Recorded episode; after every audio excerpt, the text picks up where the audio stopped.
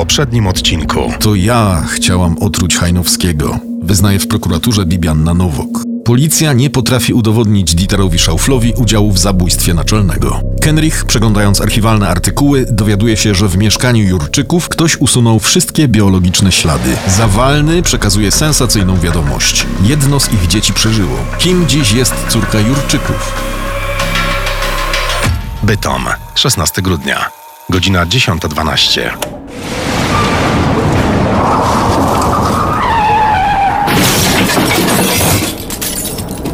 W nocy głęboki niż Samanta nakrył białą czapką śląskie miasta. Do rana spadło kilkadziesiąt centymetrów śniegu. A kto ci dał prawo jazdy, kobieto? Nie krzycz na mnie, bo na policję zadzwonię. To ja zadzwonię i to już! Incydent na Witczaka w Bytomiu był zwykłą stłuczką. Na drodze 88 musiało wydarzyć się coś znacznie poważniejszego. Henrich tkwił od 20 minut w olbrzymim korku między Zabrzem a Gliwicami. Jechał na spotkanie z Joanną Niebisz. Seniorzy z dzielnicy Łabędy zorganizowali Dzień Włoski. Chcieli na przekór krótkim dniom i fatalnej aurze poprawić sobie nastrój. Oczywiście, że pamiętam. To był mój najważniejszy temat, chociaż przypadkowy. Na co dzień zajmowałam się służbą zdrowia. Dziennikarka poświęciła dużo czasu, by wyjaśnić tę sprawę. Choć oficjalnie policja uznała to za rozszerzone samobójstwo, ona uważała inaczej.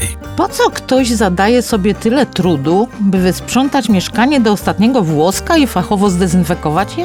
I jeszcze te zdjęcia, dokumenty?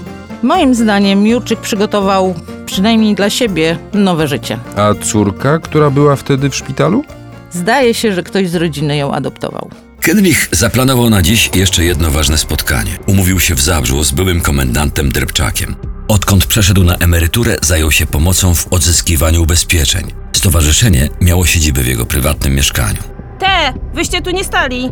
A chcesz w ryj? W przedpokoju tłoczyło się kilkanaście osób. Henrich, nie bacząc na ich protesty, wszedł do biura. Za stołem, z papierosem w dłoni siedział Drepczak. Po drugiej stronie kobieta o zniszczonej cerze. Pani Wierciok, to jak najszybciej oddacie za potwierdzeniem w sekretariacie spółdzielni.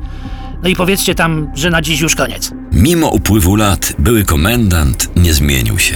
Ta sama zwalista sylwetka jak na zdjęciach w prasie i rude włosy, bez śladów siwizny. Panie Kenrich, Jurczyk to musiał mieć jakieś długi. Kręcił się wokół salonów gry, handlował wódką na targowisku, choć pracował na grubie. Był taki głupio mądry, wie pan. Jurczyk nie był karany, ale towarzystwo, w którym się obracał z pewnością o 6 rano, nie odbijało karty na portierni kopalni. Kyrich, gdy wrócił do domu, był skonany. Położył się wcześniej do łóżka, licząc na długi, spokojny sen. Nazajutrz była sobota. Po szóstej rano zbudził go natarczywy dźwięk. Klnąc w myślach, otworzył drzwi. Po drugiej stronie stała sąsiadka. Marcin, pójdź gipko na dół, na parking, twoje auto. Opony we wszystkich kołach były przecięte. Pod wycieraczkę ktoś wsunął złożoną na cztery, teraz już rozbiękłą prawie na papkę kartkę. Marcin Kenrich 1981-2022. Był to jego nekrolog.